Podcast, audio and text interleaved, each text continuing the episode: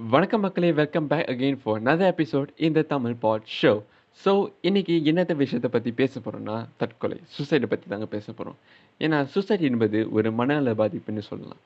ஏன் இந்த டாபிக் பேச போகிறோன்னா பெண்டமிக்கில் நிறைய உயிர் பலியாக இருக்குது அதில் சூசைடுக்கும் ஒரு பெரிய பங்கு இருக்குன்னு சொல்கிறோம் எப்படின்னு கேட்குறீங்களா ஜனவரி இரண்டாயிரத்தி பத்தொம்போதுலேருந்து மே ரெண்டாயிரத்தி இருபத்தொன்று வரை எட்நூற்றி எழுபத்தி ரெண்டு இளம் வயது உள்ளவர்கள் தற்கொலை செஞ்சுக்கிறாங்கன்னு போலீஸ் ரிப்போர்ட் சொல்லுது. இதில் என்ன ஒரு வருத்தமான விஷயம்னா ஐம்பத்தொரு சதவிகிதம் பதினைந்து வயது முதல் பதினெட்டு வயது உள்ள நபர்கள் தான் தற்கொலை செஞ்சுருக்காங்க. ஏன் இளம் வயதிலேயே இவங்க தற்கொலை செஞ்சுக்கிறாங்க தெரியுமா? கோவிட் நைன்டீன் தொற்று நோய் வந்த பிறகு அதை குறைக்க நம்ம அரசாங்கம் லாக்டவுனை அறிமுகப்படுத்தினாங்க. அது இளம் வயதில் உள்ளவங்களை மட்டும் இல்லாமல் நிறைய பேரை மனநல ரீதியாக பல விளைவுகளை கொடுத்துருக்கு. ஒரு ஃபேக்ட் ஒன்று சொல்கிறேன்னு தற்கொலை சம்பவங்கள் போன வருடத்தை விட இந்த வருடம் ரெண்டு மடங்காக உயர்ந்திருக்குன்னு புள்ளி விவரமும் சொல்கிறது இதுக்கெல்லாம் காரணம் சொல்லணும்னா நிறைய சொல்லிக்கிட்டே போகலாம் அது மட்டும் இல்லாமல் நம்ம சமுதாயத்தில் மென்டல் ஹெல்த் என்பது வந்து ஒரு நீண்ட காலமாக நம்ம வாழ்க்கையில் ஒரு புறக்கணிக்கப்பட்ட ஒரு பகுதியாகிடுச்சு இப்போ நடக்கிற சூச சம்பவங்களில் மலேசியாவுக்கு கிடைக்கிற ஒரு எச்சரிக்கை அழைப்பு தான் சொல்லுவேன். அதாவது நம்ம அவேர்னஸ் என்ற கட்டத்தையே தாண்டி ஒரு ஆக்ஷன் எடுத்தே ஆகணும் என்ற ஒரு நிலைமைக்கு தள்ளப்பட்டிருக்கோம்.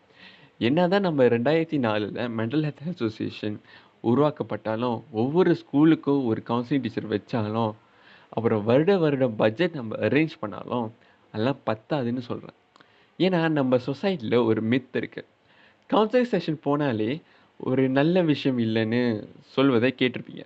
ஸோ அந்த மித்தை எல்லாம் உடைச்சா தான் பலர் இதிலிருந்து பயன்பெறுவாங்க.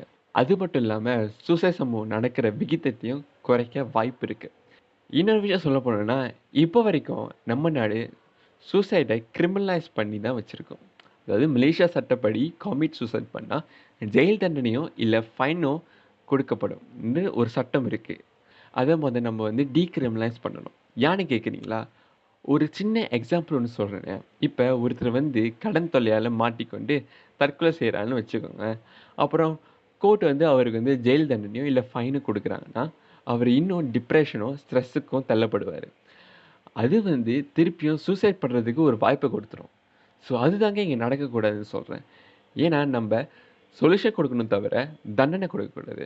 இந்த மாதிரி நிறையா மற்ற நாடுகள் வந்து செஞ்சு அவங்களோட சூசைட் விகிதத்தை குறைச்சிருக்காங்க.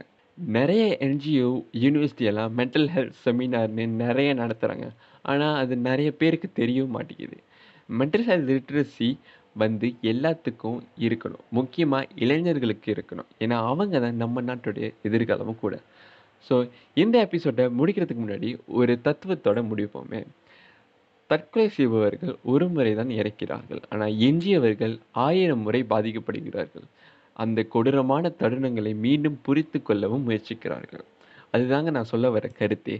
சூசைட் பண்ணுறதுனால நீங்கள் மட்டும் பாதிக்கப்பட போகிறதில்ல உங்களை சுற்றி உள்ளவங்களும் பாதிக்கப்பட போகிறாங்க எல்லாருடைய வாழ்க்கையிலையும் தடைகள் வரும். அதை தாண்டி போகிறது தான் நமக்குரிய ஒரு பெரிய வெற்றியே. ஸோ அதை சொல்லிக்கொண்டு உங்களிடமிருந்து விடைபெறுகிறேன். ஸ்டே சேஃப் டேக் நன்றி வணக்கம்.